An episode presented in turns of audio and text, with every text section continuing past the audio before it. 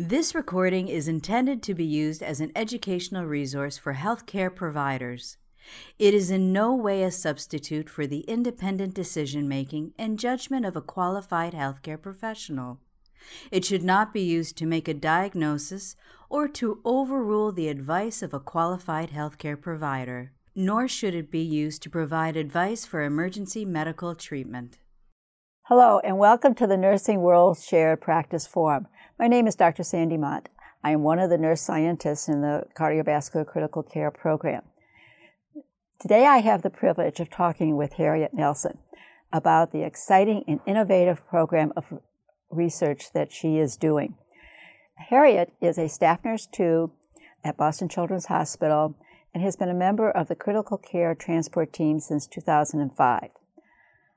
I will never forget the afternoon several years ago when Harriet appeared and with great enthusiasm explained her passion to facilitate parents' requests at the end of their children's lives.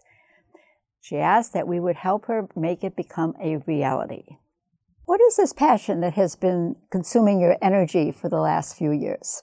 Hi, Sandy. My passion is in pediatric palliative transports, the transporting of children who are critically or terminally ill home from one of our ICUs for end of life and withdrawal of life support.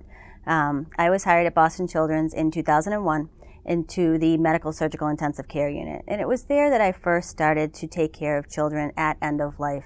And I learned that not only did I take care of them, but I took care of their families. And when I joined the transport team in 2005, it was that bond that I missed. My two worlds collided in 2007 when I was asked to take a beautiful baby boy who was terminally ill from a brain tumor home. His parents wanted him to be extubated in his house surrounded by his family. So we did. We took him four hours north of Boston, and he passed away in his mom's arms in a rocking chair in his living room, surrounded by everybody who loved him. In 2010, I was able to do a similar transport, and this was for a young boy who was 16 years old and had been diagnosed with an anaplastic astrocytoma. It was his mom's promise to him that if he worked hard, she would take him home. Unfortunately, his course was such that he had an acute life threatening event um, and he herniated. And, and when the conversation came up as to re- withdrawing or removing life supporting measures, she said to the team that was caring for him that she wanted to take him home. She wanted to keep this promise to him, and we helped her facilitate that promise. So, what did you learn from these experiences? What is so special about going home? Oh, I've learned a lot. Um, so, I think from both the literature as well as from the families that I've taken care of, I've learned really five very important and special reasons um, to take children home at the end of life when they are critically and terminally ill, warranting ICU level care.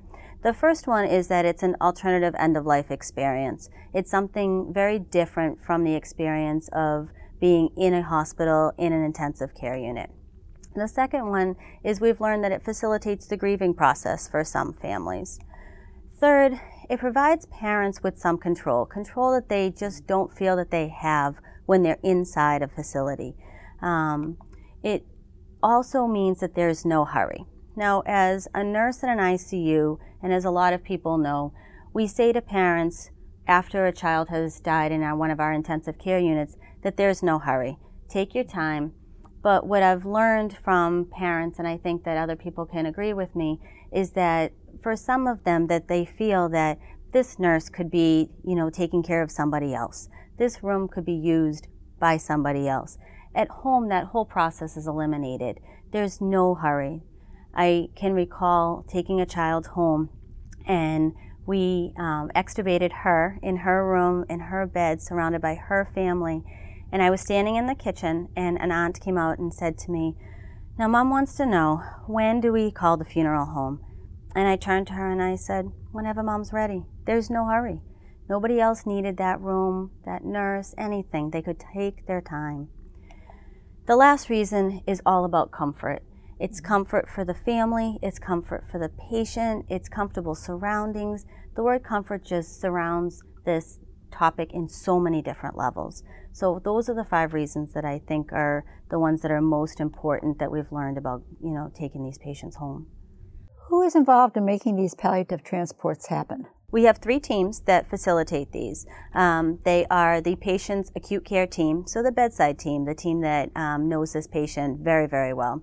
The pediatric advanced care team, or our PAC team, who does the palliative care um, aspect of the patient's care, and then my team, the critical care transport team. And we are the ones that really facilitate the trip home and are the ones that um, think about the logistics of how to get there, the safety of everybody on board the ambulance, things like that. Um, so it really takes all three teams to make this successful.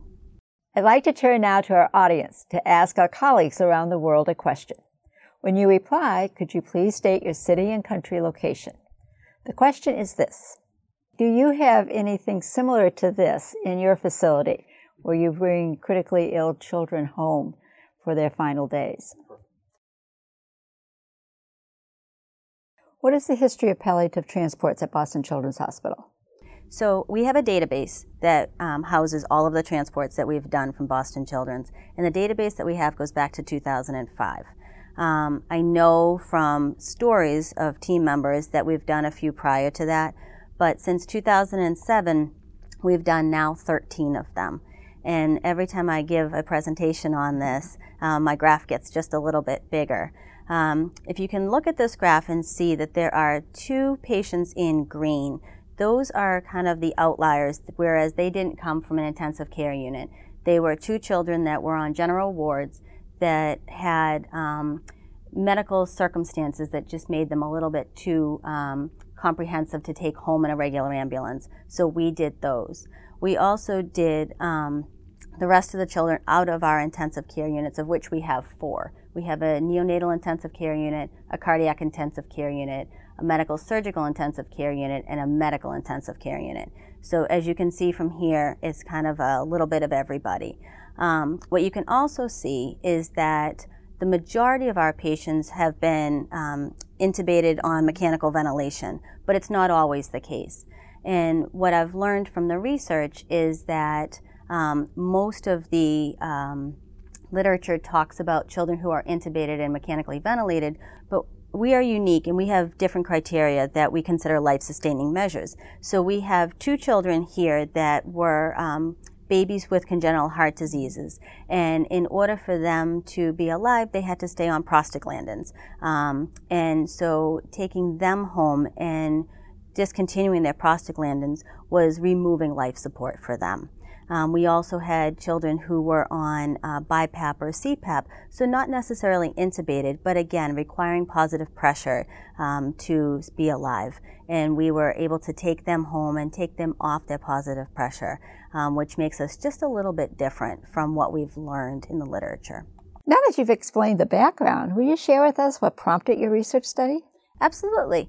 So, after the second transport that I was talking about, I was asked to present that case at Schwartz rounds. And it was uh, just after that that I was talking with Dr. Rick Goldstein, who's one of the physicians on the PAC team. Um, and what we were talking about is why don't we offer this to you know more families? And what we decided was because we don't know enough about it.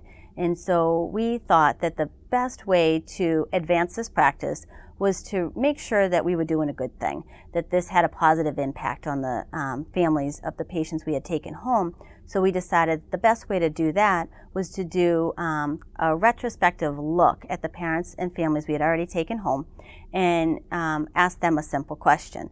So as we were putting that together, I started thinking about all right, well, how do I really make this happen? I haven't done a lot of research, um, and so I asked my boss at the time, and she sent me to uh, Dr. Jean Connor, who is um, one of the nurse scientists at Boston Children's. And, and Sandy, how that's how I met you. so um, I had the pleasure of becoming part of a nurse fellowship that the hospital offers. And um, Sandy was my nurse scientist mentor. And we worked together on um, this process. And what we did was um, we went to the families, and I personally went and interviewed each um, uh, family. Five of them participated in the study, And what I did is I just simply asked them to please share with me your perspectives about the experience of bringing your child home prior to his or her death. And this prompted a very big discussion in most cases from the parents. Um, I personally went and sat with five different families of children we had taken home, and I just said this to them and let them talk. And it was interesting because when we um, started to analyze the data, we realized that all of the parents talked on a timeline. And it really um, started with the decision making process, whether it was their decision and they um, went to the care team and said, I would like to take my child home, or um, as we've done more of these transports, it became the PAC team or the bedside team that would approach the family and say, These are options for you. After the decision making process was the transport. Some parents talked a lot about the transport, others really kind of glanced over the transport. Um, the next category that we saw was the homecoming. And it was interesting because some parents would talk about it as if it were a party or the celebration of a child's life, which to me was just amazing. You know, it really made me feel like this is positive. Um, then they talk about being home and the things that they would do at home. Things like having dinner together for children who, you know, didn't die imminently or taking walks inside or outside the house. Just things that they were able to do at home that you couldn't do inside an intensive care unit. The death of the child was really not spoken about a lot. It was kind of the before the death and then what happened after, but again, sort of glanced over by all of the um, parents. And then another topic that really rang out was life after and the memories that these parents have made since the death of their child and how being home really played a big part in that process. I'd like to turn now to our audience to ask our colleagues around the world a question. When you reply, could you please state your city and country location? The question is this What are the options at your facility for parents when their child is near death? What are some examples of the uh, memory making after uh, the child dies? Um, so the one thing that I think um, I noticed in every house that I went to were the number of pictures of the um, children. Um, some of them were big posters. Some of them were family portraits. Um, there uh, was a lot of talk about um, what parents do as far as keeping the child's memory alive annually. for one little boy, they do a balloon release on his birthday and on his what they call angel versary they um, light a whole bunch of those chinese lanterns up into the sky and um, they live in a very small community and they say it just stops traffic and that is really what brings them peace each year at that time um, for one young boy um, there's a website that has been dedicated to him and really is a place where friends and family can go to remember him and good times and what he brought to their life. So it's kind of like a blog that they have, which is um, very nice to go back to and read every now and then. Um, but every family has their way of keeping their child's memory very much alive. As with any research study, we start with looking at the literature, what's been published. What did you find? Um, I found a lot and a little bit all at the same time. I found that as far as pediatric palliative transports, um, they're common in the United Kingdom and that there is um, quite a bit published um, there. But as far as what's in the United States, we're limited to just a few case studies.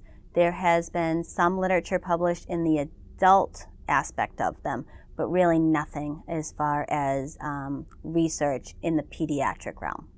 What changes have been made as a result of your study? We've had a few changes um, happen. Um, one thing that we really learned is that we had to come up with a systematic way of making these transports happen. Um, we had facilitated the first couple, you know, pretty seamlessly, but there was no system in place to make mm-hmm. them um, really seamless. So um, after the first few, we created this algorithm that you can see here. And what it did is it gave each team that is involved with this jobs to do. And once all of the jobs were accomplished, then the transport really happened seamlessly. We also created a checklist. So all of the transport calls that happen at Boston Children's go through our communication center. It's really the hub of all of the communication that happens between the three teams. And we thought that the best way to keep, um, again, organized with these transports was to have a checklist that the communication specialist would um, use in order to make sure that all of the boxes were checked and everything was done prior to the day of the transport. So these two things have made it so that everything really goes without a bump in the road, which was great. Um, one of the other things that we learned um, was that taking the bedside nurse home is really important. Mm-hmm. It's important for continuity of care for the parents. For the first few, I don't think we really thought about, you know, introducing, especially the critical care transport team, because we are strangers to these parents. They know the bedside team, they know the pediatric advanced care team, but we were complete strangers, and here we are going to, you know, take these people home.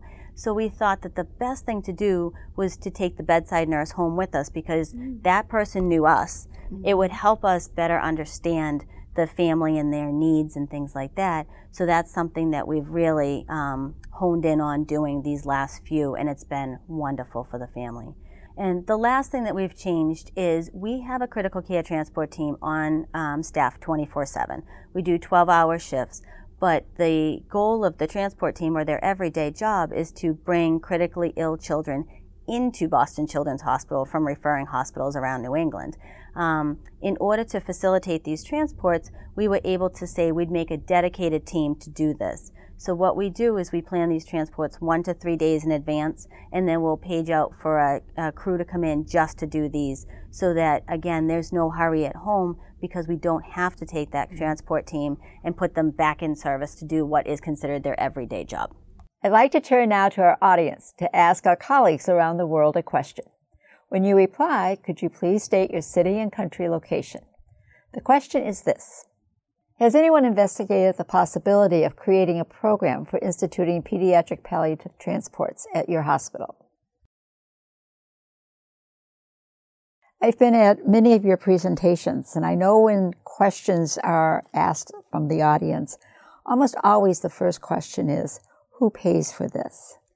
Correct. And I always um, have to answer the same way that um, for all of the ones that we've done, the one thing I can say is the family never has to pay out of pocket for these. Whatever is not um, covered by insurance has been covered. Um, I am currently looking into, um, hopefully, with the dissemination of all of this information, uh, ways to find funding for these to um, better have a again a system in place for the payment of these unique special transports. That's very interesting. How has your research impacted practice at Boston Children's Hospital? It's impacted practice at both Boston Children's and really um, nationwide, I think. I have had the pleasure of talking about this um, research and the whole process at both local um, conferences as well as national conferences. And as far as impacting practice at the hospital, just increasing awareness of the mm-hmm. fact that we can do these, that we can have options for parents, you know, that are different from really what we've done in the past.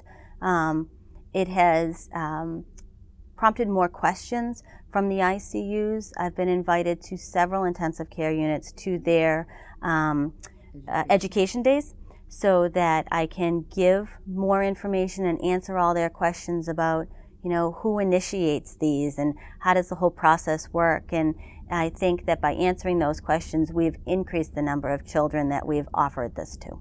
Along with doing poster and podium presentations um, to disseminate um, our work, we've also been published now in the Journal of Pain and Symptom Management um, in the uh, September um, edition. So everybody can uh, take a look at um, our research. Um, that's all very exciting, and I guess there is some plans for the future to build on this work. Absolutely. Um, so right now we are in the process of doing a secondary data analysis um, where we really looked at two parts of that timeline that I was talking about earlier in depth. the two parts were being home and life after. So this secondary analysis really was to take a deep dive into those two particular parts of the um, initial study and to really look at what was so important to the parents about those two parts about being home and about the memories and the life after the death of their child. So we are in the process now of finishing up that uh, analysis and creating that manuscript. So um, that is uh, hopefully in the near future. And then the other thing that we're diligently working on is creating a second study. So um, I think that it is safe to say that the bedside nurses really get to know patients the best. That we have physicians who rotate out in and out, whether it's weekly, monthly, however the rotation goes on that particular unit. But because we do family centered care here at Boston Children's and because we work on nursing teams, the bedside nurses really get to know the parents well. So, what we were um, thinking about doing, and what I really um, am excited to do, is to um, look at the nurse's perspective. So, have a similar question to the ones that we asked the parents to go back retrospectively to the same patients that we talked about earlier and get the nurse's perspective on their thoughts. Their thoughts, you know, prior to the transport and their thoughts now. And now that we've done the research, what have they, you know, has it changed? Have they learned more? Is it more positive? I don't know but I'm very excited to find out. So this will be ongoing in years to come. It will be. And I'm excited to see practice change. I'm excited to have learned that this is a positive thing, mm-hmm. that taking these children home has impacted families in such a good way, and to disseminate my information more and to really increase the number of parents who are at least given the option. Thank you very much for sharing this with us. I think we have all learned a lot. My pleasure to be here. Thank you.